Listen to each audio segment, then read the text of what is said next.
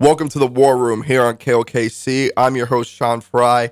I'm very excited about today's guest because we're bringing on a new perspective that I, haven't gotten a big chance to talk about or talk with, rather, never on this show, never on the record at, at the Parsons Sun. My guest today is Will Tunstall. He is an not only is he a Montgomery County Sheriff's police officer, but he is a basketball referee um, in, in this area. He was the this year's recipient of the National Federation of High Schools Officials Association Boys Basketball Official of the Year in the state of Kansas. Routinely does SEK League games. He also refs some co- some some junior college in this area. Uh, Will Tunstall, um, a guy out of Coffeyville, Kansas. Will, awesome to have you on the show. How you doing today? Oh, I'm doing all right. Thank you for having me on the show. We've got a sports writer of the year and an official of the year all in the same room. They're really running out of people to give awards at this point, aren't they? yeah, yeah, they are. uh, congratulations on that, by the way. I, I know officiating can be a very it can be a very thankless job. It can be it is a physically demanding job. I look at some of the refs that do three, four, five games a week, a lot of times like you do, and I think to myself, man, I'd I'd be keeled over if I just did a half. So, uh, you know, thank you for and thank you for how you serve our communities in a lot of ways. And i think we're going to dive into a lot of that on what we're on, on our show today. But i do want to start by saying thank you for how you serve our communities as, a, as an official as a police officer as a, as a father as, as everything that you do. I'll say thank you to that and let, and let you take it from there. Well thank you. Uh, let's dive right in. And we were we talked a lot before the show about how we about what we want to talk about today. Uh, i'll start out with what we were just talking about, which is, you know, w- there's issues with officiating and, and kind of perspectives that I want to get from you. And so let's use a jumping off point as a as the Labette County Louisburg State quarterfinal game in girls basketball in Class 4A in Altamont this year. Let me start by saying I don't have any issues with how that game was officiated. I think it was a, a very finely officiated game. It was also a very there were a lot of fouls called, but that was because that game was very physical. It was, you know, it was an up and down game. That game was intense all the way through. I don't think any Labette County had an early seven point lead in like the first two minutes. Louisburg got it right back down to one, and then the game never got greater than five points the rest of the way. That show, and that, that's that's rare in basketball for it never to get above five on either side. That means that game was just so close so you know all the way through. It was a very it was an intense game. I came back from that game thinking that's you know one thing I didn't mention to you in our pre-show is I was a student manager for Kansas State men's basketball okay. uh, when I was uh, when I was a student in Manhattan, 2010 to 2014. Two years under Frank Martin, two years under Bruce Weber. Okay. When I came out of that Labette County Louisburg game, I thought that's one of the top 10 basketball games I've ever watched. And just because of how close and how exciting it was, the stakes that were on the line. And you know, obviously, I cover Labette County, and those girls and those coaches are, are, are in my community, and I hurt for them to see what they went through. But I also saw just, it, it, you know, you saw the other side of it. You saw how happy and excited Louisburg was. Right. Their fans were ecstatic. Their players were ecstatic. I believe that was their first ever state tournament appearance, and they won the first round. Right. So you were on the crew for that game. Take me through it, what you remember about that game. Like I said, it was a very physical game you have two state teams. So obviously, the, this was a this is a high stakes game. To even get that assignment means you're one of the better refs. You're expect and you're you're expecting some high quality basketball to take place even even before you arrive to the gym. That's certainly what did take place. What do you remember about that game? And take me through maybe in a game that played out like that from an official's perspective with those styles, how you how you managed that. So, what a lot of people don't realize is, as officials, you have pregame meetings before. Well, we decided to push our pregame meeting up. We probably did 90 minutes before tip off. That's fairly early because a lot of times, I mean, it's high school basketball at the end of the day, and a lot of times, you know, high, you can only show up so early to a game that starts at you know six o'clock. Yeah. Right. So we we set it on 90 minutes before, and we went over every possible scenario that could possibly come up. We talked about the teams because we all had seen both teams. We talked about tendencies. We talked about players that we need to watch, how we would handle coaches, this, that, and the other. It, you know, if you're not comfortable talking about a specific person or player, that's one thing. But give, if, if you can, give me one iteration of that on the Labette County side. What's a player or a tendency to watch on that Labette County girls team that that you talk about as officials in a pregame meeting? Um, just probably just how sometimes they have tendencies to be physical in the trap, but Mhm. as long as they don't wall up or slap a player, we'll let it go. Okay. Uh, but it's just small stuff you just got to pay attention to. And that's very in line with how Christy Snyder coaches that group that group right now. That she goes deep in her bench and she's willing to run bodies out there. She's going to press you almost the whole, probably the whole game. And you know, it's in even in the half court, they they love trapping off the ball and, and flooding the strong side. Everybody kind of being over that midline and being and you know trying to get steals out of it. She plays a very aggressive defense, Yeah. and you know had anybody on that crew never refed or, not seen Labette County that year? I don't think so. I think we all had seen them. All had seen them at one point. Okay. Uh, what was your takeaway when that game was over? Because, Uh, like I said, it was a very exciting game from the fans and the players and the you know the media's perspective. You, I, obviously, like I said, I came away thinking that was one of the greatest basketball games I'd ever watched. You know, obviously with scaled to who you know the level and everything like that. What was the refs takeaway? Well, we we probably I know for me personally, I ran every probably every whistle that I had, every foul that I had, I probably ran it through my head, and then I stayed up and watched the game film that night Mhm. after afterwards. So I came away with, I mean, I, was there stuff we probably missed? Yes, but I just took away that um, we just did what we had to do, make sure nobody got hurt. Mm-hmm. When you uh this year when KSHSAA at the start of the year, at the start of winter sports, came out and said no fans. Obviously, we know what happened, and that only lasted like like two weeks. Correct. I'm curious when that came out. How many games did you do with no with zero fans in the stands? Not the two parents, which I mean, we had a lot of very a lot of sparsely populated gyms this year, but I mean, for two weeks we had empty gyms. I'm curious how that changed the your opinion on how that changed the dynamic. So, well, on that, I okay. You only when you have fans in the building, uh, fans mask stuff that you hear from the bench, and so when there's nobody else in the gym but the players on the court, the officials, Mm-hmm. scores table, and the benches, now you can hear everything. You can hear every derogatory word, every curse word, whatever. so now you got to make sure that you don't have rabbit ears. And me being a sheriff's deputy, I'm used to that, so I don't really, I don't, I don't take it out of context.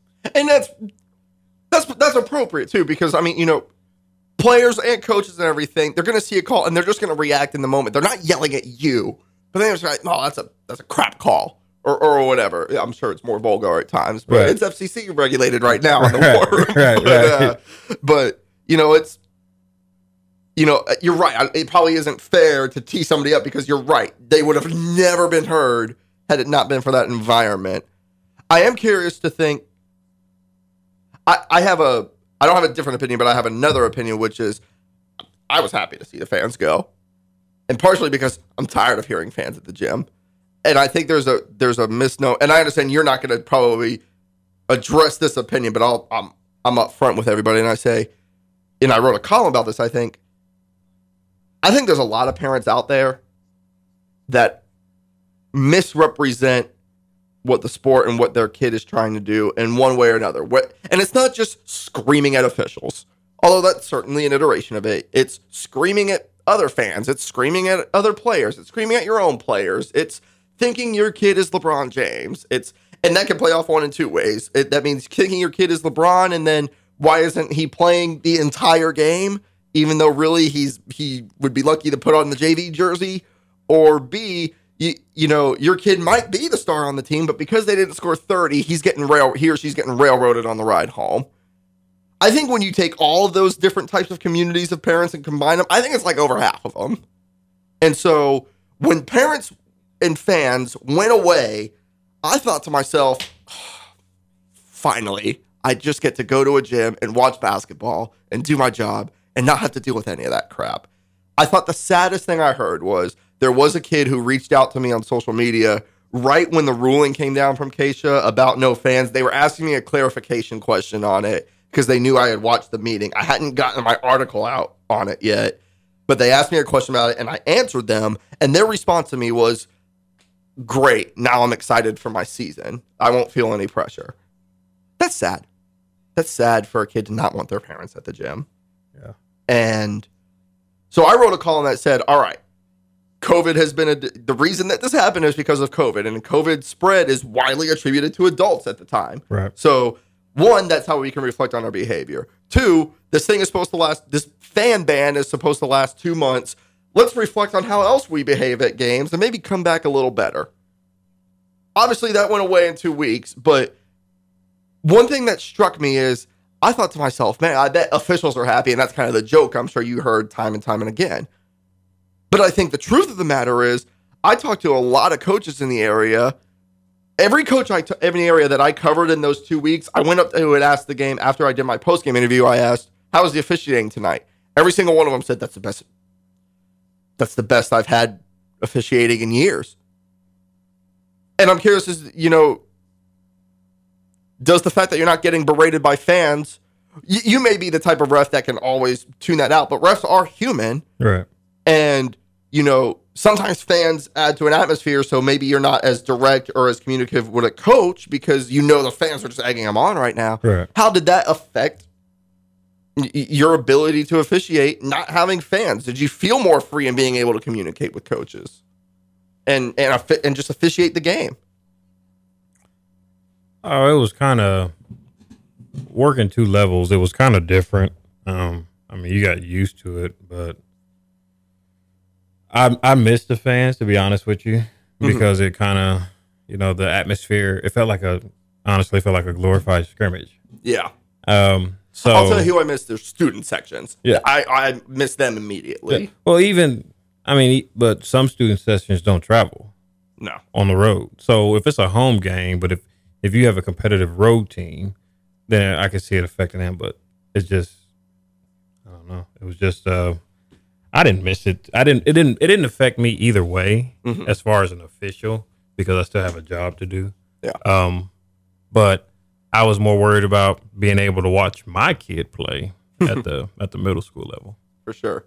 Uh, Will, we're going to go to a quick break. Uh, when we come back, talk a little bit more about officiating, a little bit about everything else going on in life. Does that sound good to you? That's good. All right. Uh, we'll be back right back more with Will Tunstall uh, here on the War Room. I'm your host, Sean Fry. Don't go anywhere.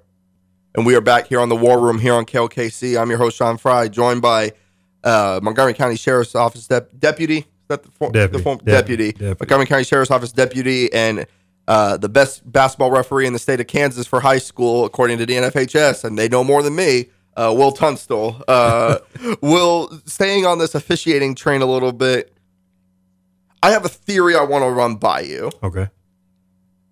And the one theory is I do think the first thing I want to say is I recognize that a cause of the of the nationwide shortage we face in officials for vi- virtually all sports is very much in large part caused by the fact that officials just aren't treated well and people don't want to subject themselves to that. There was a um, there was a study out that says you lose most officials within three years.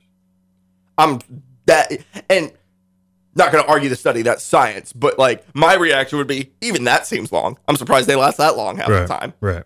Right. and from what and, and partially because it's even worse at like youth sports Correct. because you know to a degree you're all there to learn the Correct. officials are there to learn to be better officials the players are there to learn to be better players the coaches are there to learn to be better coaches you're not competing for a league title there I'll tell you something about youth sports. It kind of got me hooked into officiating. First time I ever put on a whistle.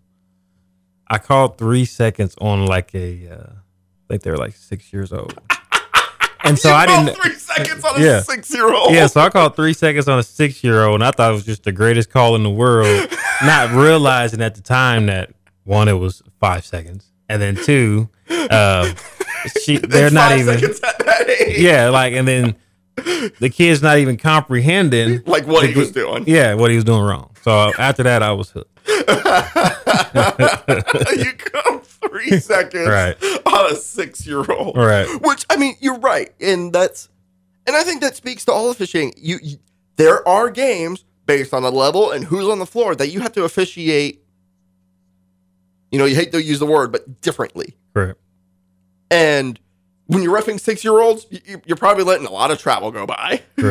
But but, Correct. but that's the thing is everybody's there to learn. But I see a lot of parents just be awful at youth sports games, and I think to myself, you know, one, shut up. Correct. Two, you know, like I promise you don't know more than that coach. Right. Because that coach is genuinely trying. And he probably played or coached the sport before or or or, or people who get into coaching are genuinely into the sport nine times out of ten. Well, so let's look at it like this. Let's look at it from the high school perspective. Class 1A through Class 6A is referee completely different. I've ref Class 6A and I've ref Class 1A. And between there, it's different. Probably 4A and up is kind of similar, so yes. but and then some some 3As depending, but everything is just is ref totally different. Uh, And and give me a give me a distinction that you have between, you know, if you're refing uh Parsons uh Coffeyville or Parsons Pittsburg versus if you're refing uh, uh Oswego Chetopa. Well, it's, it's it's not it's not any difference in the it's what it's uh it's the athletes on the floor. Yes. Like some some guys at the lower level can play through that stuff, and then some guys can't. Whereas if you call let's say marginal contact in a six A game, we're gonna be there all night. Versus marginal contact at a one A game that needs to be called because the game is gonna get out of control. Mm-hmm. For sure. Uh, I have a theory about it. So I mentioned the shortage in officials, and you know we talked a little bit about it. So I have a theory about. Well, people don't realize. I think there's a negative. There's negative consequences on everything about that shortage. First off, people have trouble finding officials. Correct. You know, there was a soccer game where there was at, at Parsons High School where there was like a kid doing it, like one of the side judges. Correct. So, but when you have a shortage in officials, that means, you know, you're less likely to regress to the mean of quality. Correct. So that means to me, the quality's all over the place. And I think when you talk about a shortage, you're going to see about 80% of people fit into 80 to 90% of, I think, refs fit into this window. One, young guys that are new on there that maybe they're good, maybe they're bad. They're not very egotistical, though. They're not going to be the show of the game. They're actually there trying to do their job and do it well. And they're young, so maybe they miss some calls. Maybe they, maybe they're great officials, but they're they're young guys and inexperienced. And sometimes inexperienced does not mean bad. Right. And then you have got there's another ten to twenty percent. I'm just pulling these numbers off my head, by Right, the way. right, so right, I don't know what the breakdown would be, but Right. That are like you. You're more experienced in the profession. You've been recognized as one of the better officials. One thing I said to you off the air that I'll say on the air is when I go to uh, cover a basketball game, I go to my coverage area coach. So if it's Labette County, I'm going to Christy Snyder and Bradley Argbright. If it's Parsons, I'm going to Anthony Hauk and uh, and uh, Pat Scheibe. I almost forgot who my girls basketball coach at Parsons High School was for a second. Uh, you know, and I'm going to ask them when all three refs are on the floor during warmups. I'm going to ask, what do we think of the crew tonight? And like I told you, never has anybody said anything bad about you. A lot of coaches have very positive things to say about you, and the worst I ever get is he's fine, which for some coaches that's the best you're going to get. That Correct. might as well be you're you're the pope. Correct. So, Correct. Correct. uh, and there's official like that.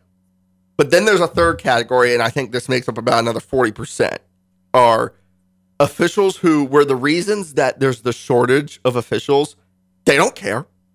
They have their egos and their pride that they t- and their biases that they take with them into gyms again. And I don't mean biases against school. I basically think biases against schools when it comes to officiating doesn't exist Right. because it'd be very obvious. Yes, it would. With video now, it'd be Yeah, it'd be extremely obvious, and that would, and it's rooted out. So, and there's protocols in place. Rarely are you gonna are you gonna have like a Parsons native ref a Parsons game at the varsity level. Uh, but there's these there's these officials that come in with their own egos, their own biases, and they try to run the show, and that deteriorates the quality and the trust that I think coaches and players and fans have in officials. I think they do a terrible job of representing the, the job. And, you know, speaking with you off air, I know you think, I, I, nobody thinks everybody in their profession is perfect at it. Correct. When you run, I'm curious, I've run this theory by you. I, I, I've run by what I think was kind of your reaction to that and how you deal with it. So, what what what I have to remember, and then what I have to try to understand is it is totally different than football. You have your crews that are set in football where you Yeah. might have six guys come. Well, I might work with twelve different guys in a week's time. hmm So we got maybe an hour to get on the same page. Or if you've worked with them before, you know the familiarity with them. hmm But the thing really comes down to is we have a system in place, and this system has been tried through hmm countless years over. So the system works. hmm And so you have to trust the system. Not necessarily you trust your partners, but you trust the system to work for itself. Okay. Do you think? Do you agree with me that there are officials out there that bring their egos and biases into that gym and that affects the quality of a, of, of a game and how it's officiated? Well, I'll say this about myself. I, I think I have an ego. Mhm. But I think if you want to be good, you have to have an ego. I have an ego with my job too, hundred percent. But I, I told you this off air, and I'll say it on air again. You know how I know you're a good ref, Will? Because you know basketball is my first love. It's the sport I know the absolute most about, and the dirty secret is it's not close. I know more about basketball than I probably know about every other sport combined. I know a lot about a lot of sports. Correct. My job. Correct. But basketball is the one thing that, you know, I don't want to disparage anybody I cover. I could probably be a head coach in SEK league and I, and I would be viewed as a good coach, at least from an X's and O's standpoint and how to manage a team. Correct. I, I wouldn't be able to manage Correct. parents. I can't Correct. do that. I don't have that people skill in me. Correct. Correct. But when it comes to me watching the games as a reporter, I have never once seen a call made that you happen to make and thought, huh, I don't know about that call. Now, granted, I don't see every call, but you know, I've never once thought that about you. And I've done that with good officials. Right. There's officials I like that I get along with that I think that I think that about. But I've never done that with you. So to me, unless you and I knew each other, which we ended up running into each other like four times during the playoff week, like it was like for whatever your schedule was for refereeing, that was my coverage schedule that Right. week. It just happened to line up, and so we ran into each other a lot, and so we started. You know, we got to be at least somewhat buddies at that point. You know, if that had never happened, I would I wouldn't know your name. I wouldn't know who you are, and I, I would be like, well, to me that means you're that you must be a good ref because I never notice you. Right. You just do your job, and I think Well, I appreciate it. the best officials are sometimes unnoticed. I appreciate it. So, it, it is how do you balance that with you said you feel like you, there does need to be a bit of an ego there. Um, so there is several people that I have in my circle, um, because you don't get anywhere in life without people in your circle. Mm-mm. And one of actually several guys, and I'm gi- I'm gonna give you one person by name. His name's James Cox. He's our area supervisor. Yeah. He holds me accountable, and he keeps me in check. hmm So my ego doesn't get too far. Yeah. and, I- and you need people like that, and I really appreciate him for it. For sure. Well, hey, we're gonna go. We're gonna keep this conversation going uh, for for the podcast version of this show, as I'll start calling it. Uh, but for the on air portion, that'll do it. So, Will, thank you for coming on. Thank you. Uh, if you want to hear more of my conversation with Will, we're going to keep talking about officiating. We're going to talk about some police matters. I'll just leave it that as a blanket statement. I know we have some uh, s- some stuff to get through there, uh, but uh, you know that'll do it for the on air portion. I appreciate you coming on and talking about officiating. Uh, we've got some more to talk about. So if you want to hear more, uh, go to the KLKC website, go on Apple Podcasts, or go on Podbean. Uh, all the uh, the show can be found there. Uh, but for now, that'll do it. So thank you for listening to the War Room here on KLKC. I'm your host, Sean Fry. And we're back here on the War Room on the podcast version of the show. So if you're still with us, all the FCC regulations are out the window. So it's time to get Will uh, reamed by a supervisor. That's not gonna happen. But nah. Uh, something you said to me that I wanted to explore a little bit is you, you tell coaches and you tell people, yeah, you know, when it comes to, you know, the most obvious visible version of it, of it being issuing technicals or how you deal with coaches, you said, I have a line that you can come up to, but then when you cross it, it's a problem. What's that line for, you, for you as an official? if you question my integrity, Mhm. um, if you if you oh mf me or you know what I mean, directed towards me, you know, you could you could probably be like, oh, that's a shitty call. But if you call it, man, you're a shitty official, then that's different. So I see we're letting it fly right off the rip. Right. I love Well, that's it. the only way I Let's fucking go. Yeah, yeah. so that's the uh that I mean that's but that's about it. So, and you don't have to name them if you don't want. If you do, you can as well. Are there coaches in this area that you just don't get along with? No, I will say there was one uh former coach, but I think, and he's not he's not coaching anymore. But Mhm. I think what it was with me and him was actually he made me a better official hmm because he he had come from a college ranks.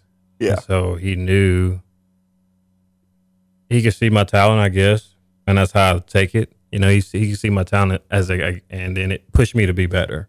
So he was one of the coaches that could do that quite a bit, Yeah. and his voice carried on the court, and so I just had to that I had to work with that to get better at it. hmm So yeah, I think he made me better. And you know, and to me, it's such a snowball effect one way or the other. I think the better officials, they generally going to have better uh, uh, relationships with their coaches that they officiate because they're making a call. So those coaches aren't to, they're not to question your integrity because your integrity is good. Right. You know, it's you know, it's it's a cause and effect relationship there. And you're right. There, there's coaches I don't get along with, but I still have to cover them. I still have to get them in the paper and get their content in and, and get those and you know get that story out.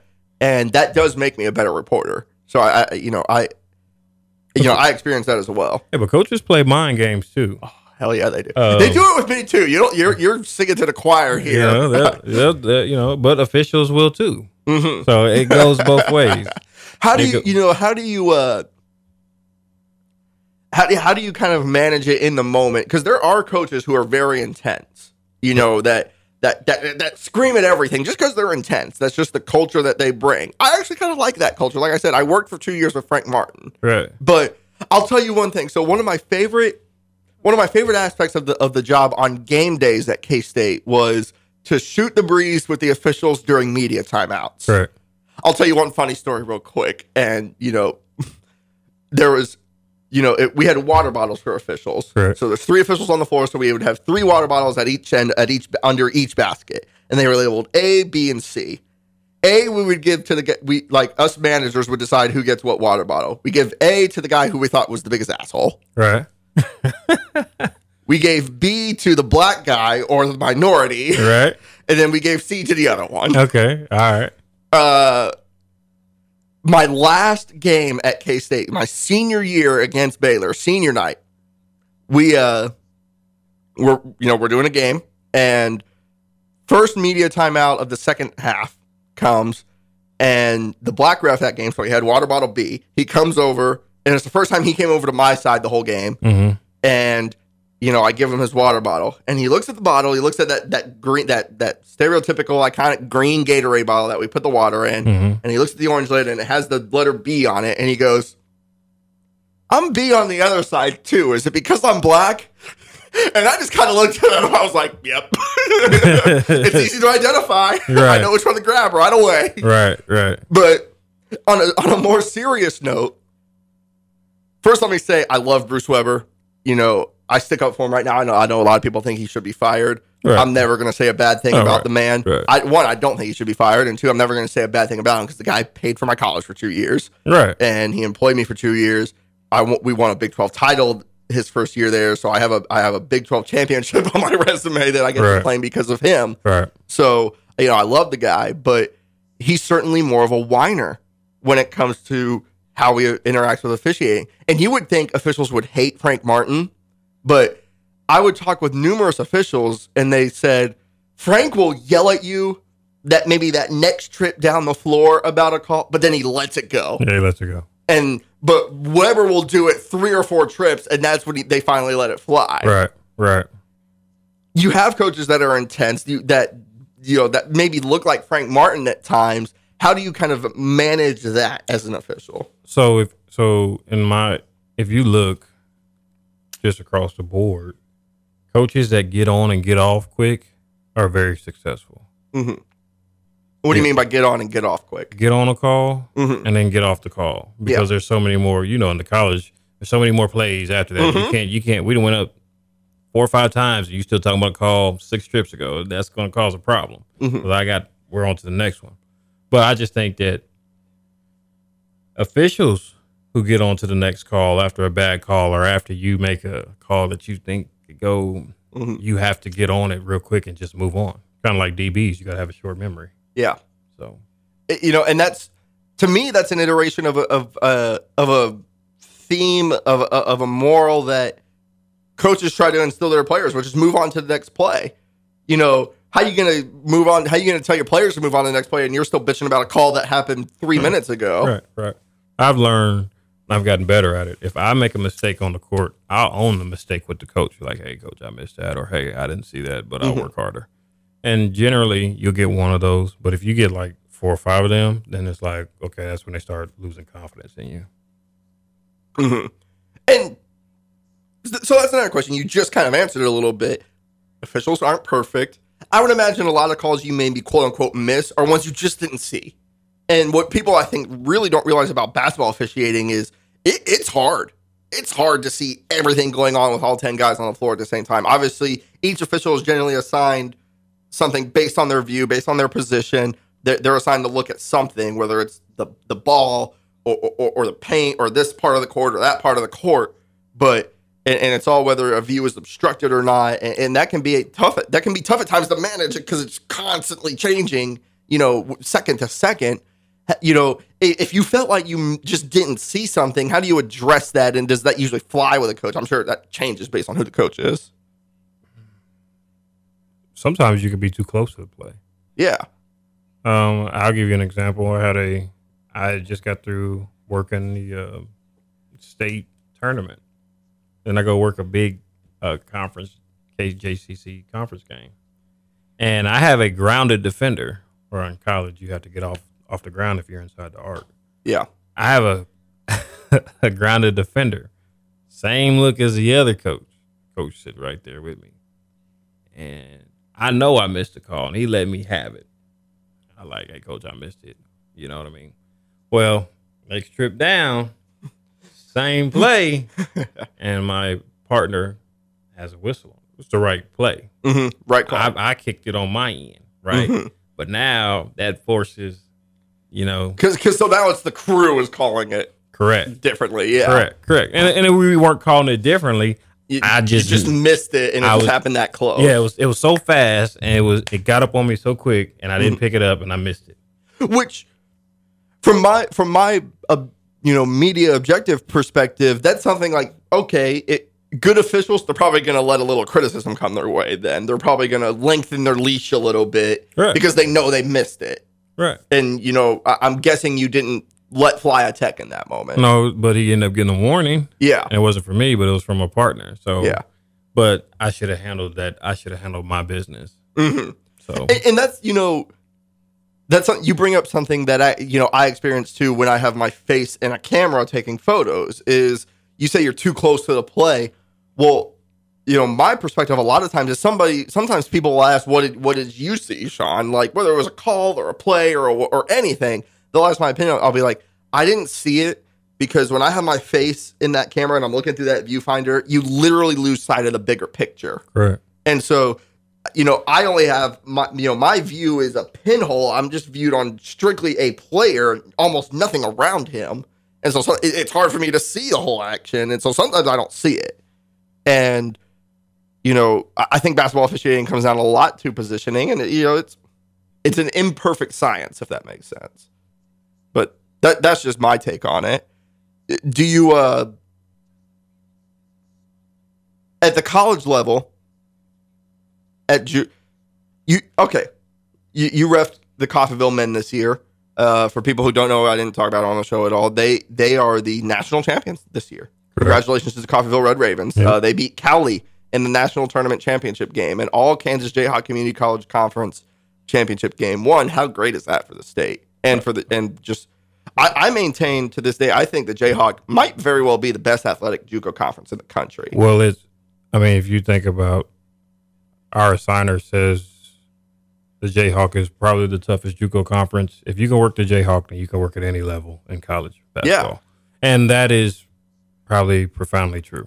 hmm And I, I, I agree with that. I, I agree that I think a lot of officials, I think a lot of, and it's not just officials. I think a lot of players. I think if you can play in the Jayhawk, you can play at any level. Right. I maintain that, you know, there's there's certainly more. There's some that can, and there's some that definitely can't. But I think Coffeyville, for example, would be a would be a solid handful of MIAA teams.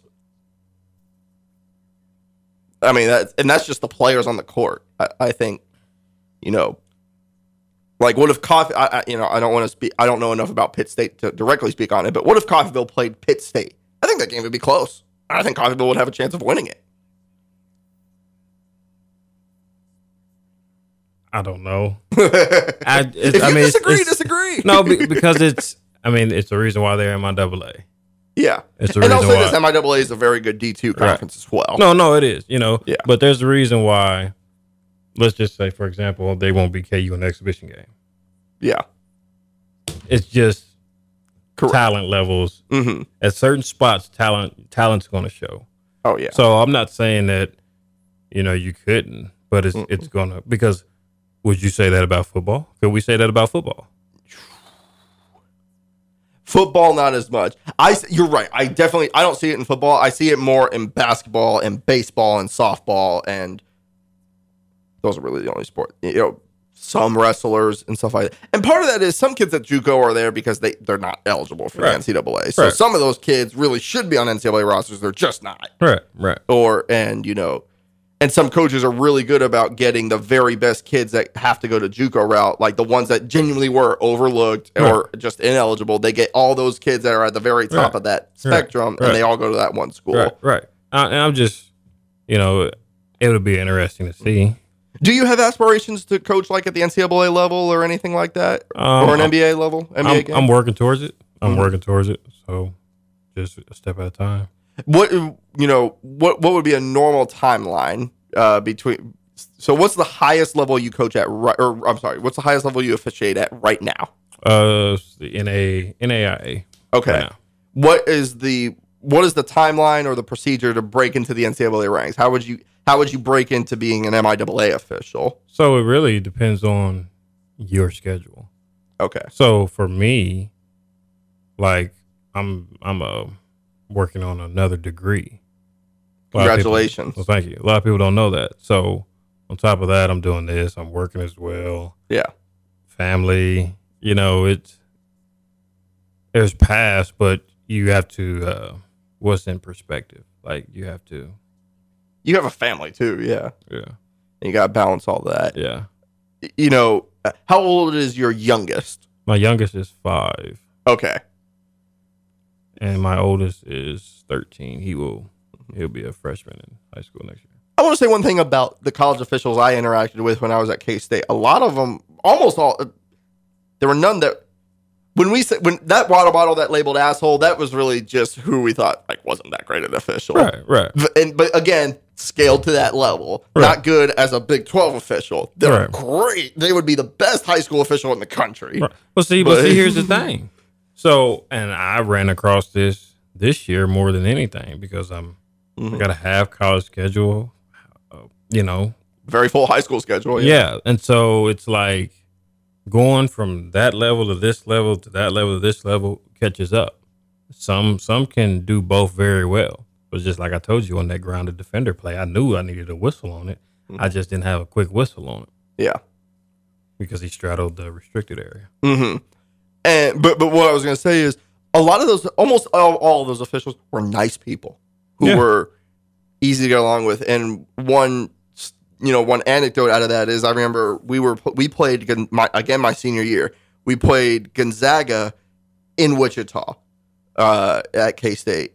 You know, we played them in Wichita. We won that game, and uh, and then I had to go to Kansas City. It was snowing that day, and then I had to go to Kansas City, not back to Manhattan. So I had to personally drive to Kansas City for.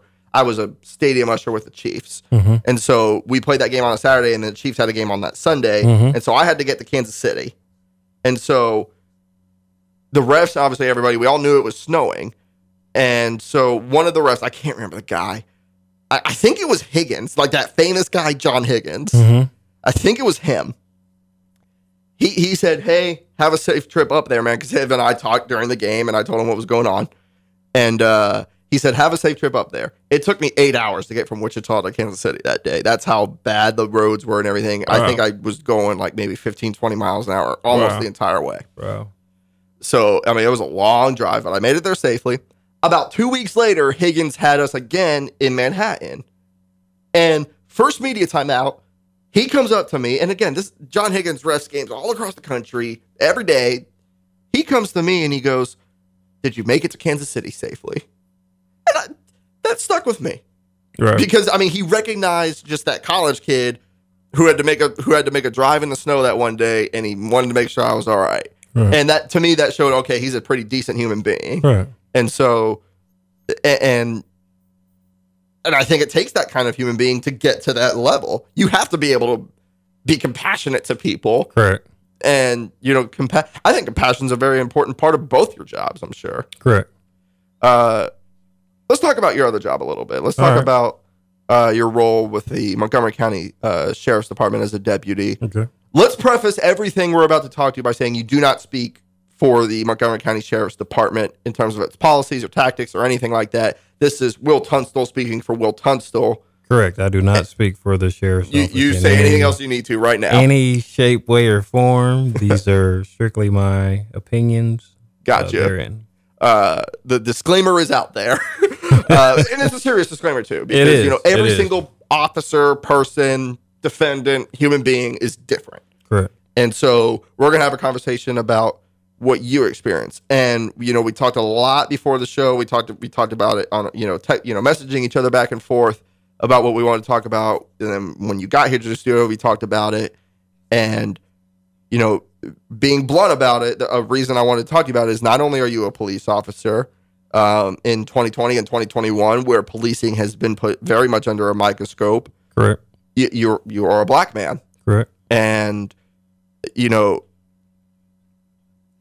I'll say this about the pandemic and Black Lives Matter and everything like that. To me, they are not two separate stories. They're not two separate things. They are the same because I believe this pandemic, and uh, you know, I could you know pull up, you know, I could go on some website to the CDC and pull up some list, and I'll gladly do that if we want. But you know, in short, the pandemic highlighted and exacerbated inequities that minority communities all across this country already face. It made it worse. Right. That's why, and I'll I'll throw out one stat that was very that it was very alarming to me, but maybe it just wasn't surprising to me, which is Kansas. The population of can the, the black people make up about six percent of the population in Kansas. They're thirty percent of the COVID deaths, and that disparity ranks in the top five. The level of disparity there is top five in the country. Correct. Kansas is one of the worst places statistically to be a black man in during COVID Correct. with regards to COVID. Yes. And so when you had black the Black Lives Matter movement arise, very much spark which it had been around for years, but very much reinvigorated and, and coming to the forefront of a lot of people's conversations as a result of which we can now legally say without saying allegedly, the murder of George Floyd by that officer Derek Chauvin in Minneapolis. uh, That had been brewing from the pandemic. And then But, so- go ahead. I, I think, just my personal opinion, I think it goes back a little further. Oh, it goes back to the To me, where it all started, where there's kind of this whole, um, the current movement we're in right now. yes, it started with Trayvon Martin. Yes. That's where I think it started at. And I, you know, I want to be upfront in how I've evolved as a person. I still, to this day, I probably identify as conservative. Gun to my head, that's how I'm going to identify. Okay. I didn't vote for Donald Trump, and I, I did not vote for Donald Trump again. Mm-hmm. Uh, that was the first time I did not vote. That was the, the the the 2016 election was the first time I did not vote for the Republican at the top of the ticket. Okay. Um, that's I don't think either of that affects who I am as a person. I especially think in 2016 there were some very valid reasons you could have voted for Donald Trump. Right. Uh, and I also don't think Donald Trump was 100% bad. I say this about every president. No president is as good or as bad as you think. I think Donald Trump was pretty bad and I think, you know, the the worst, you know, and I'll say it like this then. To me, the low point in Obama's presidency was when he pardoned Chelsea Manning, uh, a, former uh, military officer uh, who uh, released uh, secret documents to WikiLeaks, and it caused national security issues and it emboldened terrorists. To me, that was the low point of the Obama presidency. The low point of the Trump presidency was the January 6th riot at the Capitol. And you, you've got to scale both those things. And to me, that's not Right. close. Right. So that speaks where my heart is at there. Right. Right. When Trayvon Martin happened, I believe. what year was that? Do you remember at the top of your head? I think it was 2013. Okay, 2014. around. I, I knew it was around Let's, that let's, time. let's I was, look it up to be accurate. Yeah. Uh, well, while you look it up, I, I knew I was still in college at the time. I can't remember who was who was the who was the man George Zimmerman. Mm-hmm. It was During- February 2012. February That's when he 2012. died. Was 2012 February. When it happened, if you asked me about it, I would have said George Zimmerman was protecting himself. Over the years, he's basically proven that he was a he was just a straight up racist. So I I evolved on that almost quicker than I evolved on other issues because he showed that with his public actions. When he got released, he tried to sell the gun that he used and all this crap, and you know he got arrested for other stuff. I mean, he's he's not a good person, and that got shown. Right. And so I learned that. Right. But The whole obviously when I I don't mean to cut you off and I'll let you go here in a second. When I watched George Floyd, my immediate reaction was that guy was murdered. Correct. Go ahead. So for me on the Trayvon Martin thing, if you if you take obviously we can't take color out of it, but if you took his color out, right? hmm If if a dispatcher tells you, "Hey, don't follow the guy," Yeah. probably you should not follow that person. You're disobeying a lawful order. Uh, well, not- basically. not- I don't even know if it's not even a lawful order coming from a dispatcher, um, but she's trying to instruct you to avoid a situation that doesn't happen. Like nobody knows what happened besides him and Trayvon. Yeah. Do I think George Zimmerman got his ass whipped? Probably so. Mm-hmm. Uh, probably Because he was asking for it, basically. well, yeah, but and so you have to, I don't know, you have to look at it from that. Mhm. So, and to me, for me, that just, I have two boys, hmm so if somebody is following them and then he defends himself or whatever happens, Yeah. is this person going to get off because it was self defense because he got his ass whooped? hmm Uh, hopefully, we don't have a stand your ground here in the state of Kansas, but No. Stand your ground is applied very differently when it comes to race too. If they, if you look at that as well, George Zimmerman got off based on stand your ground, but there are there are there are black people in this country who who do not get that same benefit of the doubt in those in states with stand your ground laws. Yeah. Even that is applied yes, in you know yeah, inequitably. yeah. I uh, I'll, I'll ask you very broadly, and I'll let you speak on this. When you first, what was your reaction to the verdict this past week of Derek Chauvin? He was convicted on all three counts, and so you know by statute he'll serve time based on that highest count, which was the or most severe count, which was uh, the second degree murder charge. Uh, based on what was your reaction to that? And I'll first kind of ask your reaction as a police officer. What was your reaction to that? And I know, like you said, you can't take color out of anything, and I'm sure your answer is going to include both perspectives. That's why you're here. but what was your reaction to that verdict this past week? So I'll give you my um, my police officer because there's going to be two different answers, right? Because I have to wear two hats. Um, the first one, as a police officer, um, I was disappointed. Not not in the verdict. I was disappointed in the other officers allowing it to get to that point. Mhm. Whereas And they're going to face charges for that too. They had their Correct. own trial. Correct. So for them allowing it for somebody not being strong enough uh, to not realize the situation is out of control, and hopefully the officers that I work with, we recognize, and I'm thankful that we haven't had anything like this in our in our area down here because you will see lines and fissures along racial tensions. It'll Mhm. get deep. So luckily we haven't seen that. The close thing we got was Tulsa. Yes. But um, other than that, as as far as a a African American as a black male as a man, um, the system finally worked Mhm. after many moons of it not working in our favor. Yeah. You were a young kid. You were about six or seven when Rodney King happened. That was the year I was born. So obviously, I have no memory of that. Right. Right. What do you, as a young child, do you have any memory uh, of that news event happening? Not as far as um, not as far as it um. Comprehending the gravity of it. Yeah. Mhm. I remember the the OJ thing, but probably when I probably, if you really think about it, I probably remember, you know, Tupac and Biggie Mhm. being, be, being more conscious of that situation. But I can't think of uh, in the Oklahoma City bombing that Mhm. situation. But as far as Rodney King, you didn't because OJ was like right after that. So- Yeah. Which that's there's there's multiple documentaries that kind of explore that connection there. right. You know, that was So- know, another precursor to what we're all experiencing now. I guess I guess an easier way for me to explain it is like I can just tell you why I got into law enforcement. So I had I remember my first interaction with a police officer and it could be totally different and this is probably what most males that grow up in the city, black males, hmm they'll probably have this experience. Where are you from originally? Are you from Coffeyville? No, I'm originally from Topeka, Okay. Kansas.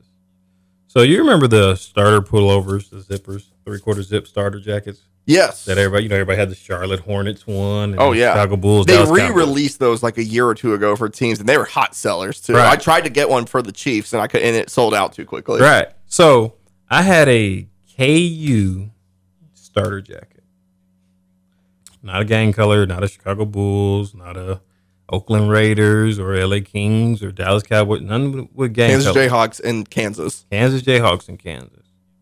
I got stopped for jaywalking.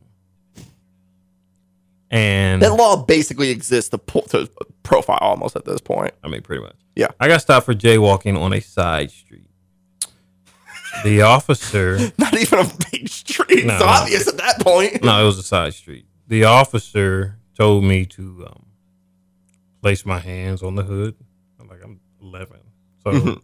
you know, and I, now being an officer of safety, as I got older, I can see the rationale of his part. Yeah. But as a 11 year old kid at the time, I would hopefully, and I've never treated a kid like that. So, but anyway, how it stuck out to me was how he treated me on this traffic stop. I said, okay, if I get in into public service or whatever, I will never treat an individual like that. How did that traffic stop end up? So you put your put your hands on your hood. What ended up Basically, he ran my name and all that, and nothing came up. nothing, nothing, okay. nothing came up, and I was free to go. He told me don't jaywalk anymore. But I have been, and then I've been detailed, detained uh, by security guards walking across a parking lot at a hospital, just wanting our names. Yeah, it's it's. So when when when I can only speak for myself, but when I see this type of stuff or I hear about it, I know that it's real. And for if you dismiss how a young black male is feeling, then Mhm. you're not you're not understanding it. Like you just you know it's, it's out there. It happens. hmm You know, it's a. Uh, obviously, I was very uh, moved by the by the Black Lives Matter protest that took place here in Parsons. One thing that moved me was I saw so many of the players that I cover every day there, the high school and college players. I saw them. Right. I saw so many of them there, Right. and I realized that you know they all feel this, and it changed who I was as a reporter a little bit. I was, right, I need to focus more on. I probably need to focus more on their lives, and I need to Right. you know, try to empathize with them even more. Right. But uh and I don't mean to be sanctimonious about that. I, I'm not perfect. Right. And th- there are there are going to be differences of opinion Right. and philosophy. Right. And I, I'm sure I fall short in a lot of ways, and I'm sure Well, so I'm sure I. those kids fall short in a lot of ways too. Nobody's So- perfect. So do we all. But uh as those protests around the nation erupted, erupted is not the right word, as sprung up. as they came up and, and started happening, I know they had a couple uh, demonstrations in, in, in and in Montgomery County. I, I'm curious as to what your mindset was as a police officer at that point, because I, I would imagine to a degree you're probably aligning a lot of what the messaging of those demonstrations had to do, and a lot of that messaging had to do with policing. And you're also a police officer. I'm sure you were probably juggling a lot of different things in your mind, and I'm curious as to what what that thought process looked like. Yes, you juggle. Yes, you you question. I would be lying to you, and I'm not gonna lie to you. I'd be lying to you if I said I didn't. If I didn't question everything's going on, and there's uh, quite a few officers that I work with at the sheriff's office that that get it, that see it, Mm-hmm. that that can that can empathize. Mhm. You're not gonna completely understand, but not to be dismissive, and that's basically pretty much anything that you want. Now, if I'm a police officer, when I'm a police officer, when I'm a sheriff's deputy, it is rule of law Mhm. Through and through. Whether we got a KKK rally or we got a whatever, you know what I mean? Black Lives Matter, since we're Yeah. talking. And we're not equating those No, two, we're by not the way. equating. Yeah. but since it's on the line of topic, when I'm in uniform, I have to protect either person's Yeah. rights equally. I, I don't mean to almost seem super stereotypical. I have black friends. Um, you ever seen the movie BlacKkKlansman? No. Oh, No. really good. It's a really good movie. Spike Lee's the director. I think it's his best work.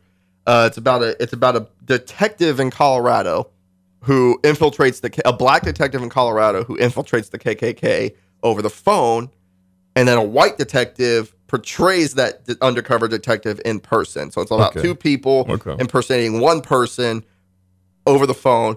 But then, like the KKK comes and has a rally at this town in Colorado. I can't remember the name. It's all based on real life, by the way. Like all this almost essentially happened. Right. And that black detective had infiltrated the KKK to the point that he was having phone conversations with David Duke, the head of the KKK. Right. Well, David Duke came to this rally, and that black police detective was assigned as his security detail, Hmm. and he had to. I mean, and and he had to protect him, and so and sometimes I think people do lose sight of the fact that you know police officers and, and law enforcement they are taxpayer funded agencies to serve and protect and maybe it's my pleasure as a white man that when I feel in trouble and I feel a situation getting completely out of hand and nobody's there to stop it, I'm calling the I'm calling the cops. Right. Because you know what I expect them to do? Protect me. Right. And maybe a core value of the problem is maybe too many black men in this country and and in these communities don't feel that same way. They don't feel the police officers are there to protect them. Uh, but if you just as we're talking, if you look at it, This is a bra- that's brainstorming right now. I'm not no, no, saying no, no, no, no. If you look at it, right, as a police officer whatever, you have to know your community. You can't just ride by in a car. You know, Yeah. you have to get out. So if you only show up to certain neighborhoods when there's trouble, and they don't know you, they only know you when trouble's here. Yeah. Then They associate you with trouble then. correct. do you uh, how do you go about how do you go about that what you're talking about a lot about is proactive policing and community policing Right. building that rapport with the rela- Right. with the police i think an example of an officer here in parsons who does a fantastic job of that is uh, officer dodds Yeah, I know. here in town he does a, i think he does a fantastic job of that Yeah. part of that was he was the school resource officer at parsons for a long time so that was almost that was his job essentially was to build relationship with kids Right. so I, I think that was a pathway to that, but he does a fantastic job with it, and I think his model could be followed across the country. Right.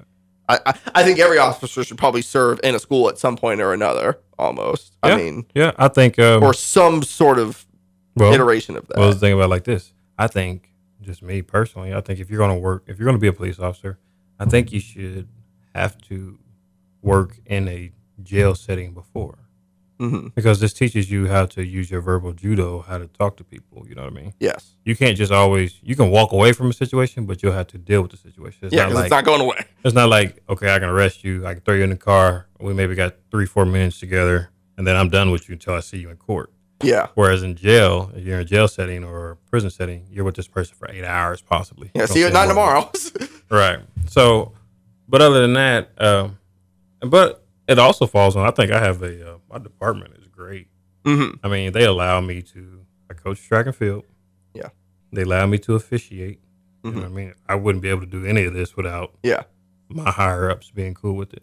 How much does poli- being a police officer affect your officiating, or officiating affect your police officer? You know, I think the the type of temperament that's required in both those professions can can align very easily. It's easy to see how one could lead to the other. Well, They're both look- positions of authority, basically. Well, well, yeah, I look at it like this. All right. So when I'm when I'm a police officer, when, I'm, when I got my uniform on, my sheriff's office uniform, those rules, those uh, regulations, those scenarios could ultimately take somebody's life. So it's a way more serious than Yeah. me blowing a bad call yeah, in a in a league game. you know what I mean? yeah, like it's not it's not the same pressure hmm um but i try to i try to use both of them because i think i have an even keel temperament yeah. try not to get too i try not to get too high i try not to get too low Mhm. um but i think that goes with how i was raised and my background and all this other stuff Yeah. got a lot of people What were your what were your, you said you were raised well? What were your parents? What did they do? So my mom, she retired. Both my parents are retired.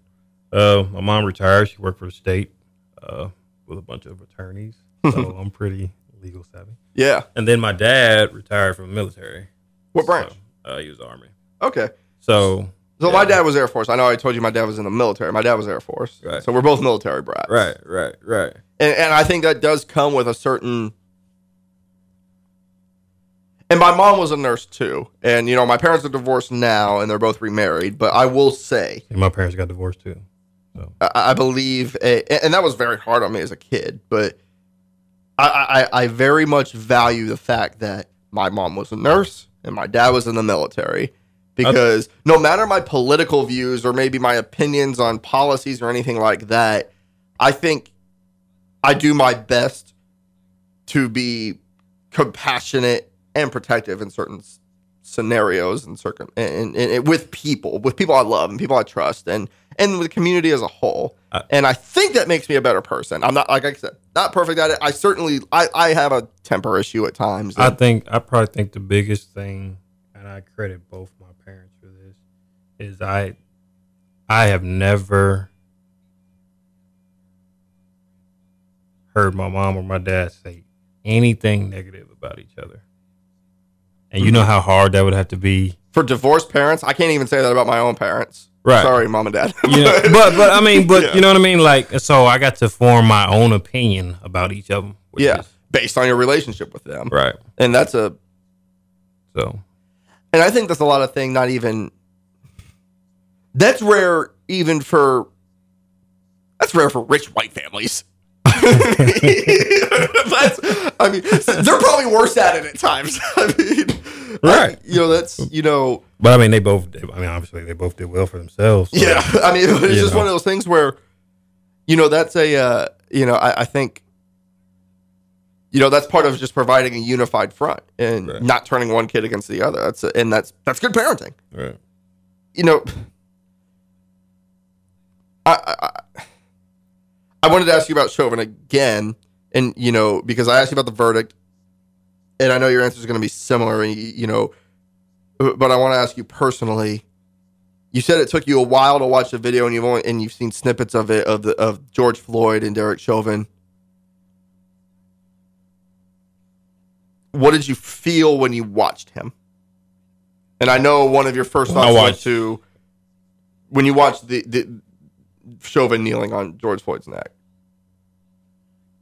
And I understand you, maybe your, your first thought was to the what are the other officers doing? What what the hell is going on? Right. You, you also watched you watched a murder. I mean, we can say that legally now, but you watched a murder. Right. What did you feel? A murder committed by a police officer.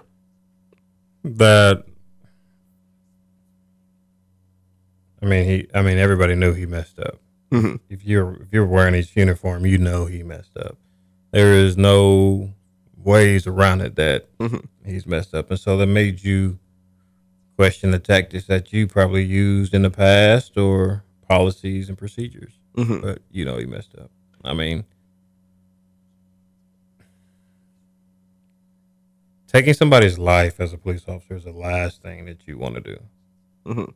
And so for that to for in my opinion, for that to get to that point, um that's that's pretty extreme. I want to say something. I I- don't know what's in Derek Chauvin's heart. I'm not defending Derek Chauvin in any way, shape, or form. But I want, and you know, and I'm not even really speaking directly on Derek Chauvin, but he may be the most racist person on earth, and maybe he, and all that. Certainly, what he did had a racist out, had an outcome that is racist because it disproportionately affects black by a police officer. Right. I'd like to think if that even if he looked the right way, he still saddened that he took a human life. I can't imagine that's easy. And I can't imagine making that choice. And Well, again, I'm just spitballing here. so I'm gonna say And again, I'm not defending Derek no, Chauvin. no, no, no, no. So I'm gonna say something, and this is this is how it, how it really this is just as real as it can be. I'm not defending his actions or anything like that because I wasn't there, and yeah. So how I look at it as if either I am going home or I'm going to sit in a jail cell. If I if this comes down to a use of force situation, I'm possibly going to be involved. Either I'm going home or I'm going to jail. You're not dying. Oh no, I'm not dying. And I'll say this another police officer in Montgomery County, not with the Montgomery County Sheriff's Department, that basically leaves only two more at that point. But, you Actually, know, there's three. what? There's three, three agencies. It would be Indy, Coffeyville, and who else? Caney. Caney has one. Okay. Um, so it would, well, like that revealed it wasn't Caney's then because I didn't know that one existed. So it's not Caney either. Right, but, right, uh, right. but an officer within one of those two city agencies, Actually, told me- four. I'm sorry, Cherryvale. Cherryvale does have one. Not there either. one yeah, one of the I better know. Yeah, I better know everybody in my county. Yeah, That's so- right. Cherryvale's is really small. If I if I aren't they like maybe ten people at most or something like that. Yeah, I think Uh, I think Caney and them are about the same size. Yeah. Anyway, point being, eh, an officer there that I was, you know, having a similar conversation with. They're not black, but they are a police officer. Uh, they said the exact same thing shortly shortly after the Derek Chauvin mur- uh, murder, but before, obviously, well before the trial, Right. which was, you know, I'm going. They didn't say I'm not going to. A, I'm going to a jail cell, but they said I'm going home. You know, to my children, to my family, and you know, they took me through a scenario. Well, another reason why I say that because if you do something wrong, you Yeah. know what I mean. If it if it You're comes out as a, a wrongful shoot, you're either going to jail yeah, or you're going to go home. exactly. So Yeah. And, you know, th- this officer took me through a scenario where they had their gun pointed at somebody that had a weapon on them. And they told me had that person lunged at them at that moment, it was inside a it was inside a house, like they were in the kitchen or something like that. Had that person lunged at them, they would have fired. And I'll say this, I, I don't I think very few people on this earth are psychologically trained or physically trained to handle that moment right there. None of, I can't imagine dealing it dealing with it in that circumstance. I can't imagine being in that scenario where I'm trained enough to know when to protect my life, that to read a situation to know when I'm about to fire a gun at somebody. I'm not trained for that. Um, I have. Um, if you've been shot at before, it changes you. Ha- I assume you have if you've mentioned that. Yeah, so I have before. Have if you Not, don't not on duty. not on duty. Not on duty. Long time ago. How does that take me through how that changes you? Uh, well, it lets you know that you're mortal. Yeah. Um, but Were you just- did you get hit? No. Okay. No. No. No. No. It was in a youthful experience, but but it changes you, and so I don't know. It just changes you. Does it change your view on the power and the fear of, of, of guns and lethal force? Does it make you more or less likely to kind of pull that trigger in an officer? I mean, I don't. What is? How does it change you? No, it um, it makes you. Well, for me, it made me um, just realize how short life is. Mhm. Anything can happen. Um, but as a, you know, when you when you decide to wear the uniform, you know that that's a possible. Like every time I okay, I'll give you an example. Every time I put on my uniform, I feel like I'm putting on my putting on my suit to get in the casket. Do you genuinely feel that? and I it's but it's, it's deep. Mhm. It's deep in the back. Like. Every time I put this uniform on, this could be the day. Mhm. Some people you don't. Some people don't have that with their jobs. Yeah. You know, maybe firefighters. They you know, but it could be the day. You know what I mean? Every time you put this on, this, this could be the day. Mhm. And so you got to put that in perspective. And and I will say this: it's almost. It, I think some of that perspective has been lost in a lot of the conversations that we're having.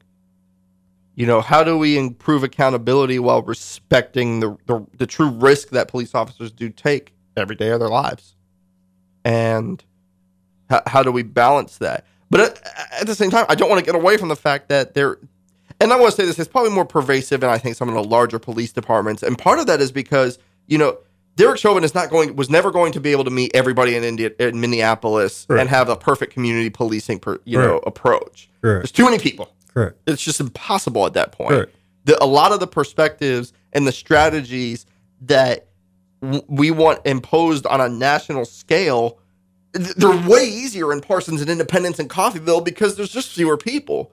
You you know a lot of the kids growing up in your community. So if you happen to run into them during a stop when they're 17, 18, 19, 20, whatever, you have a prior relationship with them. That's going to be so seldomly true in Minneapolis. And I, I, I, I, you know, do, okay. So I guess maybe I'll, the question I would ask then is, you know, how long have you been with the Montgomery County Sheriff's Department? Since 2011. So that would be about ten. You were going on ten years now. About ten years.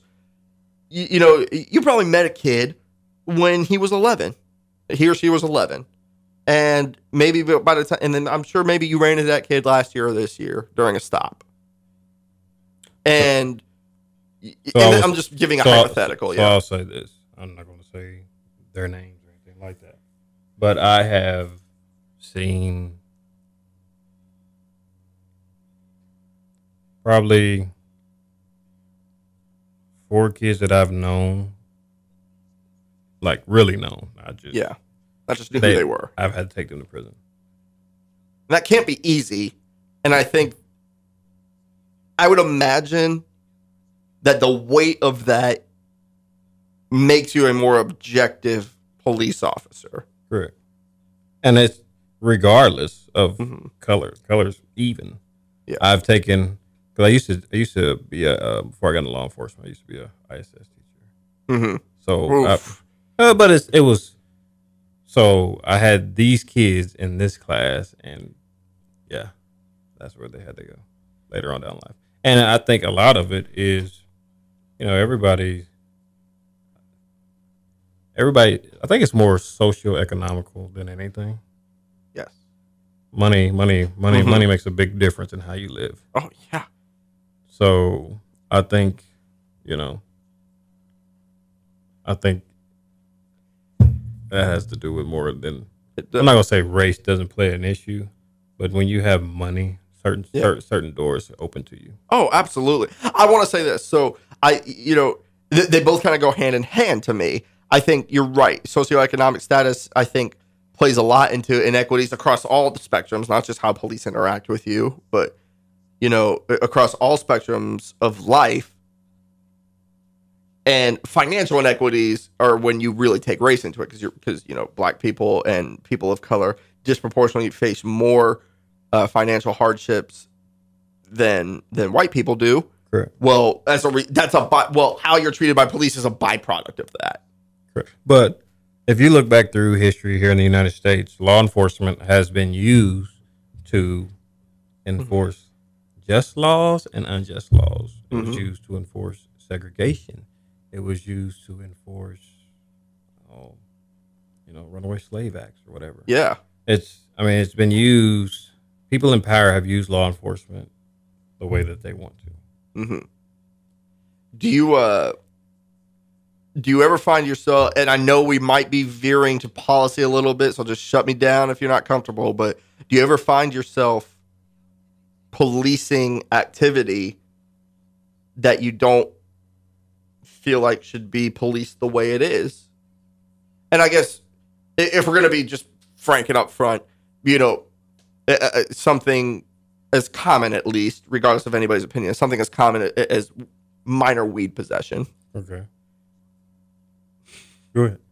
Is I mean, one officer told me that. I remember one police officer told me that I, I wish weed was legalized, not because I want to use it or not because I think it's the best thing in the world, but because I I'm tired of diverting my time and resources to it.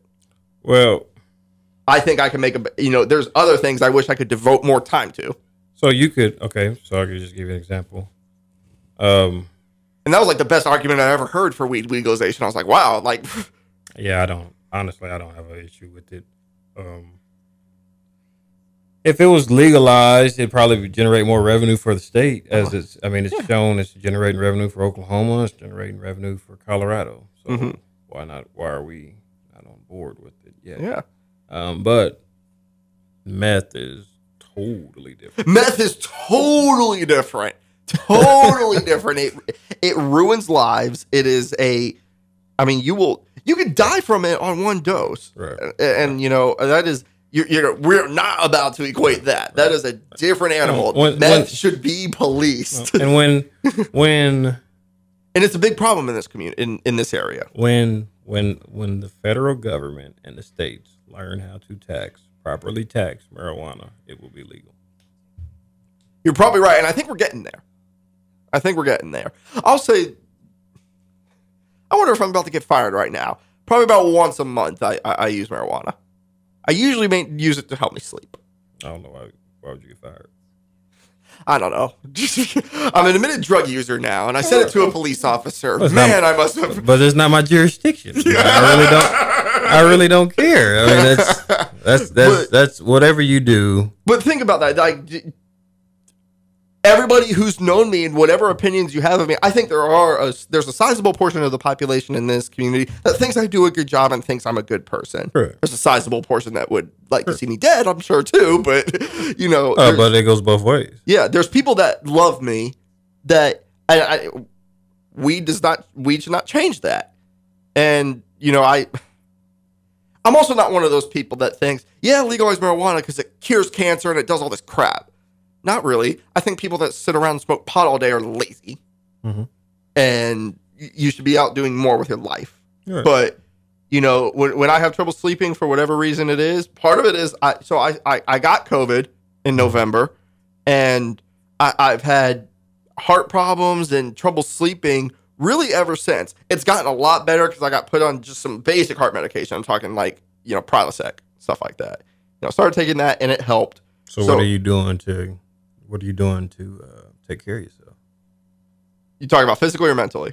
Both. mentally i struggle with that at times and i think that's why you know i had a very you know i don't want to say i had a hard time last year because that's unfair to a lot of people who had a lot harder time because i i stayed employed i was very blessed to have stayed employed Right. i had more of an identity crisis because i had to be a news reporter we stopped we essentially stopped the sports page for two months Right. when the pandemic hit. That's why I covered the Black Lives Matter protest because I, I was working. And I would have never covered that as a sports reporter. I probably would have been there. I probably would have been participating. Right. But, you know, it's a. Uh, last year I struggled mentally, but at the same time, I also took a lot of strides. I lost some weight. I put some of it back on. I got kind of my finances in orders, you know. And to me, it's like, you know, and maybe I'm just maybe I'm just white guilting the shit out of it, but you know, like to me, those stimulus checks were finally I, I can finally kind of get out from some bills that you know I had been working for for the past year just to kind of improve my finances a little bit. Well, those stimulus checks just fast forwarded it. Like progress that was a year down the road was now done No, yeah. because of that. No, I'm with you. And then another stimulus check. Okay, I got a. Okay, I went and bought a grill. And then the third stimulus check came, and it's okay. Well, now I got a nice camera and everything like that. Right. Well, I know for a lot of people, those stimulus checks for people who were unemployed because their jobs were lost to the pandemic, they, they needed that to put Correct. food on the table. Correct. And so it's unfair of me to be like, yeah, I struggled too because I couldn't go cover sports. But you know, mentally has always been a battle for me. I have, you know, mental health issues. I- think everybody does to a degree. Right. Nobody's life is perfect, Right. and we all struggle with our own demons. And I do my best physically. I, I, try my best to get eight hours of sleep a night. You know, it's a. Uh, I wish I get eight hours. I'll never get eight hours. I won't when I finally get a family. I'm sure that's the beauty of being a single bachelor at 29. Is like, Well, but yeah, but but even with that, you no, I, I'm lucky to get during the season. I'll probably get six at the most. I think the best thing I do for myself mentally is I try to be who I am at all times. Right. I'll ask you the same question. What do you do? Me- what have you done mentally to take care of yourself? Really, over the last two years or so, because like you said, you've been juggling. We've we've had all these everything we've talked about over the year. I, I know you sit at home and think about it. How have you taken care of yourself? So for me, um, I learned early in my career. I had a mentor. He told me. Um, he said, "You got to learn how to separate your work from your home when you're in law enforcement, or it's going to eat you alive.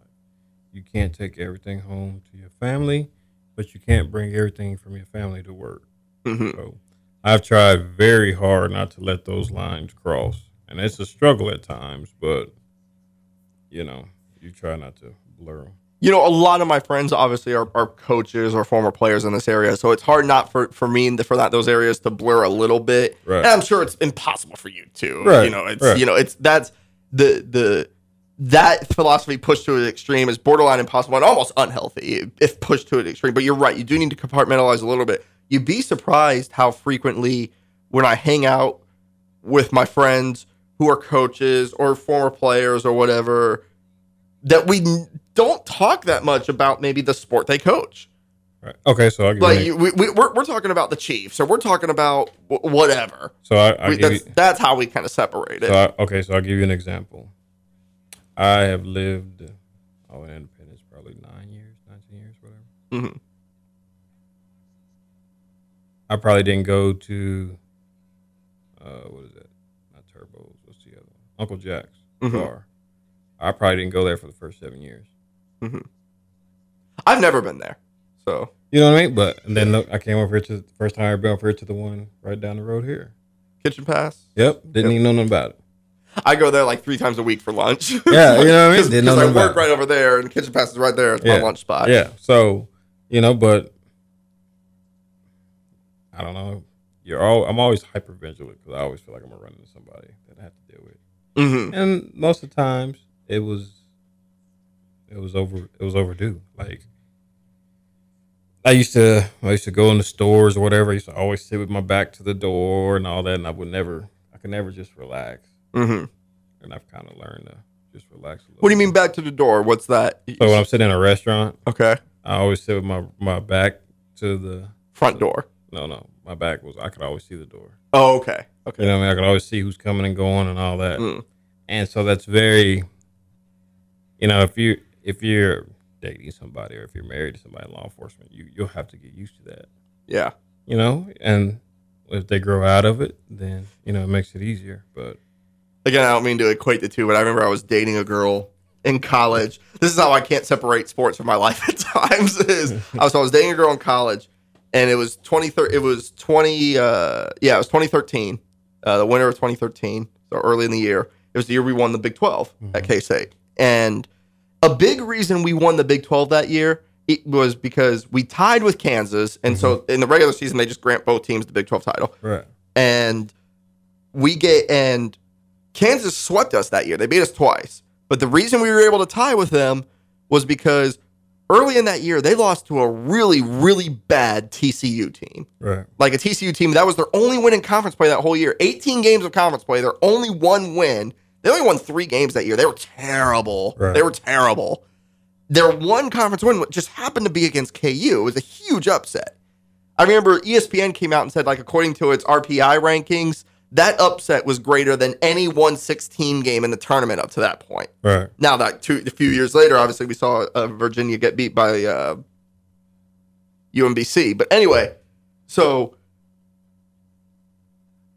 flashback to that KU TCU loss. It was on a Monday. I remember that game explicitly because it happened because of who I was dating and everything. So I was. It was on a Monday night, and I was dating a girl, and she was in. I forget her major, but it was a very labor intensive major Right. compared to journalism. Mine was, I'll admit, mine was not that labor intensive. So, she, for whatever reason, she was in a really big kind of crunch for her major, and I think we had had two road games the previous week, so her and I hadn't even seen each other for like a week and a half. Right. So we said, okay, hey, let's have like a dinner date at Texas Roadhouse in Manhattan. And I got there like 30 minutes before she did because she, I think she was coming out of a test or something like that. And so I got there about 30 minutes early, specifically because I wanted to just watch some basketball and unwind for the day. Right. So I sat down in the booth and the KU TCU game was on. And it got through most of the first half when by the time she got there, and TCU was winning. Right. And so I'm sitting and watching the game. And then the second half starts and TCU's still winning. And the game just keeps going on. And TCU just, just staying in the lead. And obviously the, the fact that this could be a major upset is becoming more and more apparent. And, you know, my girlfriend at the time goes, you know, Sean, can you we haven't seen each other in a while. Can you actually kind of stay in the moment? Can you be pay attention? Right. And I keep kind of saying like, yeah, yeah, yeah I'm sorry. Then I'll focus on her for like a minute. And then I go back to the, and then I'm like clearly like slowly Right. shifting back to the game. Right. And eventually she finally kind of called me out on it. And she didn't make a scene, but she called me out. And I remember it was like the last media time out. I went to commercial and I looked at her and I said, Babe, you're right. I'm not paying attention to you as much as I should. We haven't seen each other in a while, and I'm sorry. Can you let it go? So I can watch the end of this game. can you just let it go? Right. And we didn't make it another month after that. It was a fairly amicable breakup. I don't. It's not something I think about to this day, but I thought that was, you know, I almost don't regret it, and maybe I should regret that. but I remember thinking like, I'm glad I watched something that ended up helping us get a Big 12 title. Correct. But I'll admit too, it's hard for me to. It is hard for me to take. To not take the job home with me, partly because Right. I live alone. So what else am I to think about? Right. Right. Right. But you know, when I'm dating somebody or something like that, if something happens at work that I, that just pisses me off for one reason or another, it, you're right. It's gonna be hard for me not to, you know, bring that to some degree. right. And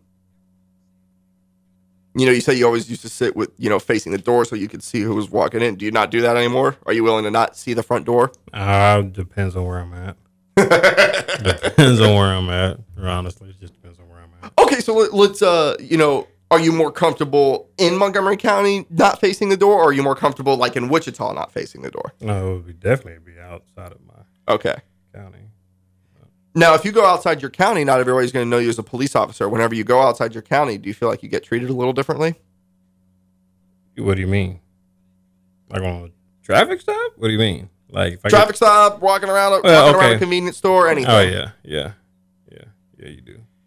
You know, but you- it but it happens. I mean, it can happen in the county. People don't know you. They don't know. If they don't see you, they don't put the name Yeah. with the face.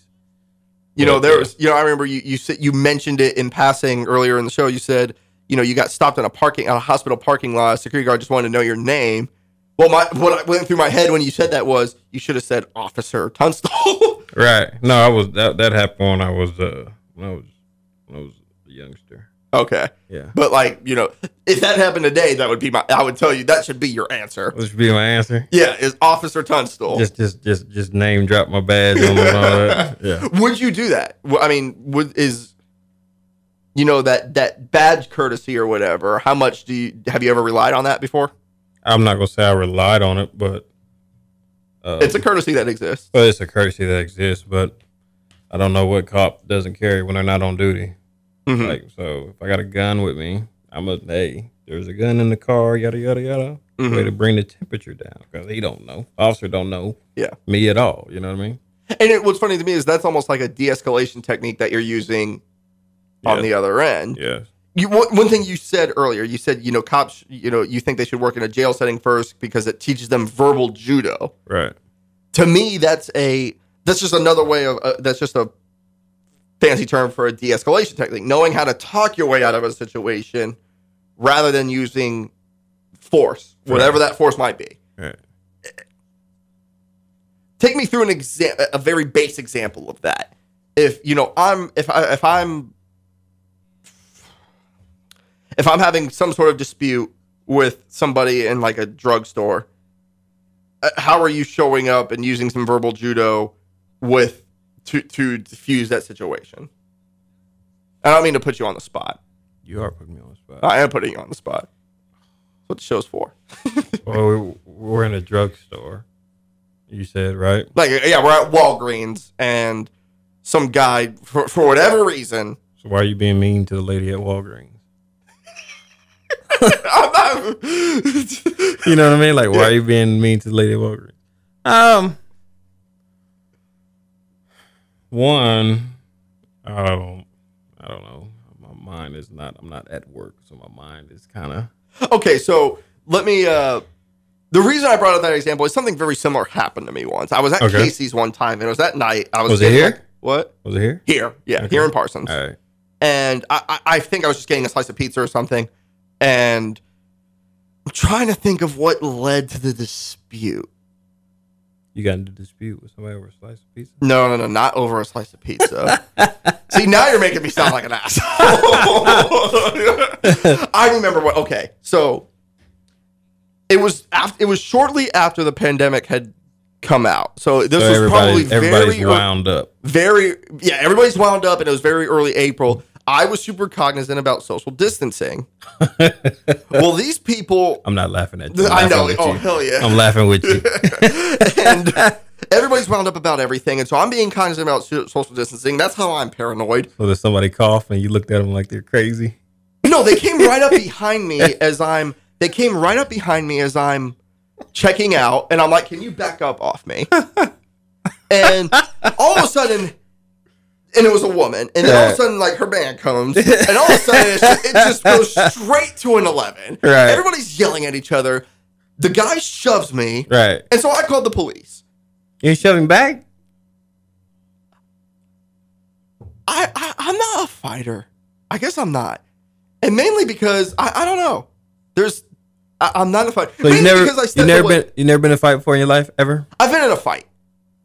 I actually did fairly well in one of my fights, So then yeah, okay. but it, you, you, part of it too is I'm constantly running through my head. I'm the sports writer. I'm the sports writer in this town. I want to keep this job. I, trust me, I, I get you. I Yeah. get, I get it. I, I you know I get it. whether it's fair or not, I always feel like I, to a degree I'm representing the Parsons Sun. No, I get it. You know, so and just like you're always representing the police department, whether it's your own opinions or not, y- y- you know, Whether I'm on duty or not. yeah. Yeah, I have to be So cognizant. Uh, and part of it was he shoved me. I kind of walked back, and he didn't pursue me. Had he pursued me after that, I would have. That's when it goes out the window. So, uh, but but Casey's called the cops. They got there so quick, by the way. Well, that happens a little quicker in the city versus the county. Yeah, and part of it too is I'm sure if you get a call from Casey's, that could be like an armed robbery or something like that. They're trying to get there quickly to defuse it, and they did a fairly good job of defusing this. They did a good enough job of defusing the situation to let me get out of there because I told the police officers I just want to leave. I just want to. I just want a clear path because they were standing in front of the door. The the the people that got into it me with it. They were standing in front of the door, and I said, "All I want to do is leave. I don't care if you charge them or not. I I just want to leave. I just want to get out." And they kind of did a good job of getting them outside and getting them away from my car. And then I left. I was like, I'm out of here. So why would you why would you call the police if you just want to get I didn't call the police. Casey's did. The clerk did. Well, did you want to press charges? I did not. Did you want them to call the police? Because you because you did say you called the police.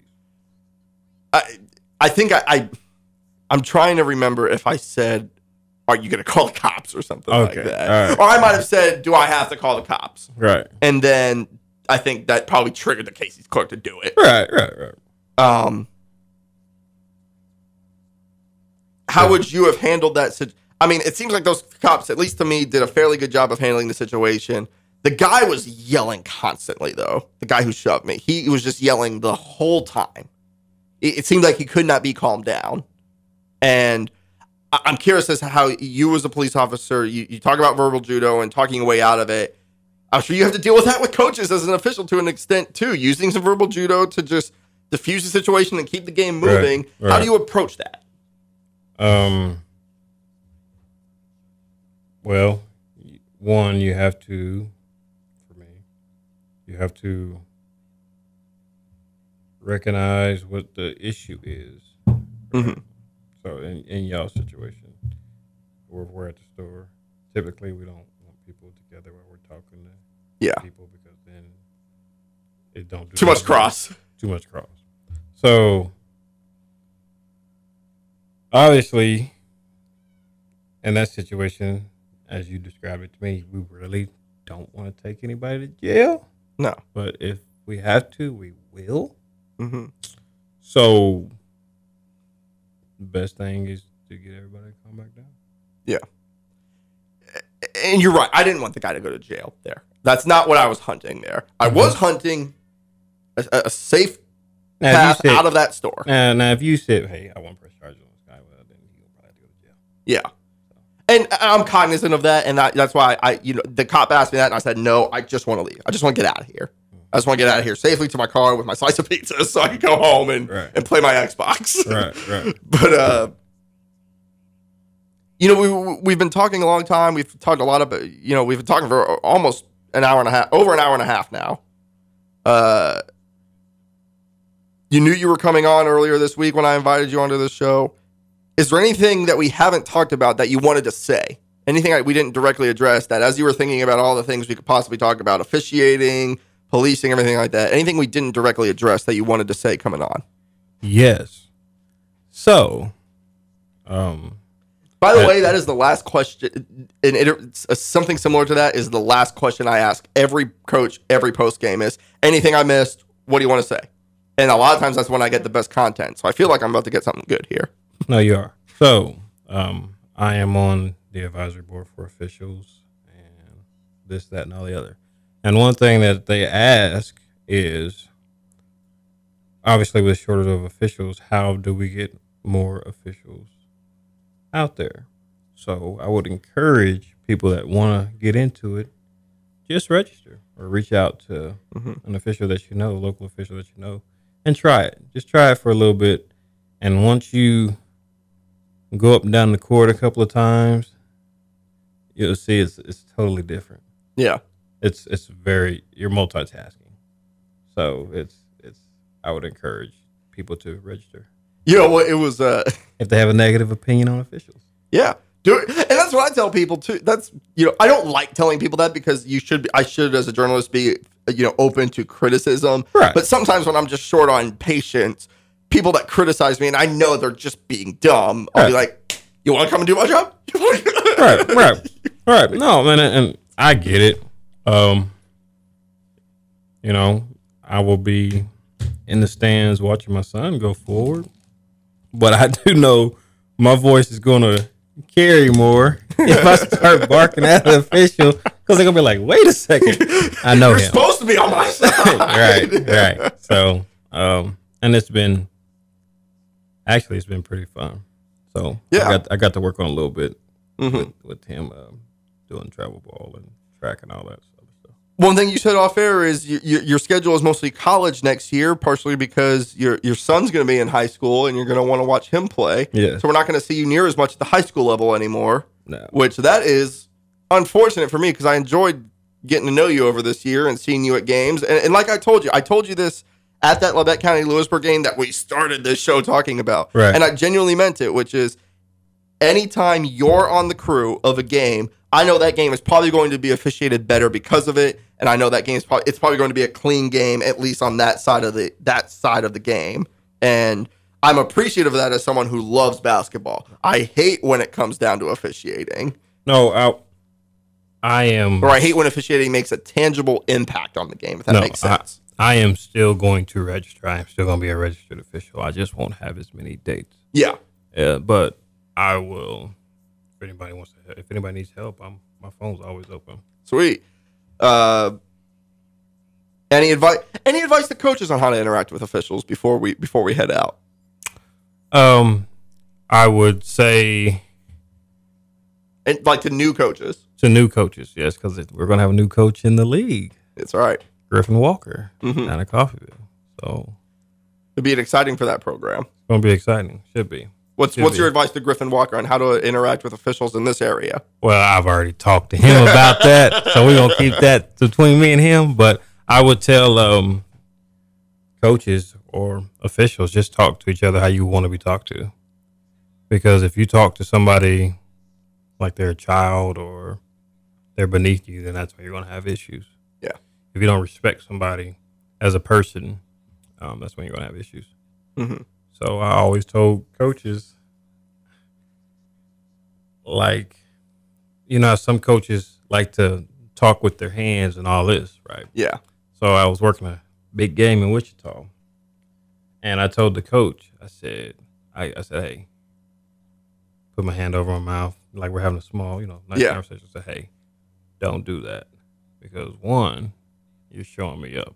hmm Two, it's going to bring the crowd into it, Yeah. which it usually does, and three, it's going to cause you a penalty that you necessarily don't want. hmm So you essentially said because every ref is different and how they interpret situations are differently, but you gave him, you communicate with him and said, "Hey, this is how I would interpret this situation. So let's be positive and proactive and preventing that, so we never get there." Mhm. Did you have to team up that game? No, There you go. no, Seems simple. no. Uh, that'll do it for the War Room uh, here on KLKC. It's been a long time since we had one of these long form conversations on it. Sometimes I just, you know, depending on my mood, I just go 20 minutes with with the person, especially if they've been here four or five times. I just say, all right, let's get ca- caught up and get out of here. Well, but I uh, appreciate you coming in and spending as much time as you did too, and being as open as you have. Well, I'll definitely come back. Oh, you you have an open invitation. You shoot me a message, and I'll I'll, I'll open the door at three in the morning for you. All right, all right. I don't know about three in the morning, but we'll see. We'll see what we can do. But it's been fun. It's been my pleasure, and Mm-hmm. thank you for allowing me. Do you do you ever do Jayhawk women? No, so when you do um, college or professional, you usually stick to. Only time they cross is like in the WNBA and NBA Yeah. because it's the same rules. Okay. Yeah. College men and college women are completely different in rules. Yes. College women are skewed along with the NBA rules. Yeah, they have quarters and everything like that. Yeah, and double bonus after five and all that. And you can, I believe in college bas- I believe in college women's basketball, you can call timeout to advance the ball in Yeah. the final two Yep, minutes. yep. Same way as the NBA. Whereas on the men's side, None of that's there. you can't you can't do that shit. hmm So Uh, well, if I see you at a Labette men's game then next year, did you ever see Labette this year? yes, Okay, yes. they were pretty good. They were Won the good. Jayhawk. They were good. They were good. Uh, what game did you see him at? I don't remember. I really- that's how I am too. It's I, I, I, good. not- I really don't. I don't. I don't remember the game that I had him. but I had 'em uh, twice. which means it was probably officiated well because nothing weird came out of it, which would make you remember it. So Oh well, I did have a scrimmage. I had their scrimmage when they played Coffeyville. So gotcha. They won the Jayhawk. Coffeyville won the national title. So I guess That's I got right. them both. So That's awesome. that's right. uh, if I see you at games next year, obviously, you know, I'll always say hey to you and everything like that. Once again, congratulations on that honor from the NFHS. That is a a, a truly admirable deal Well, uh, to be named the best boys basketball official in the entire state of Kansas, and it's something I think you've earned. thank you. And Well, I'll be over here uh, this coming Thursday. My son's in the track and field meet. So sweet, I'll be sure to I'll be sure to shoot the breeze with you then too. Right. Uh, thank you, Will, for coming on. Uh, as I said about five minutes ago, that'll do it for the War Room here on KLKC. Thank you very much for listening. Uh, everybody, stay safe and God bless.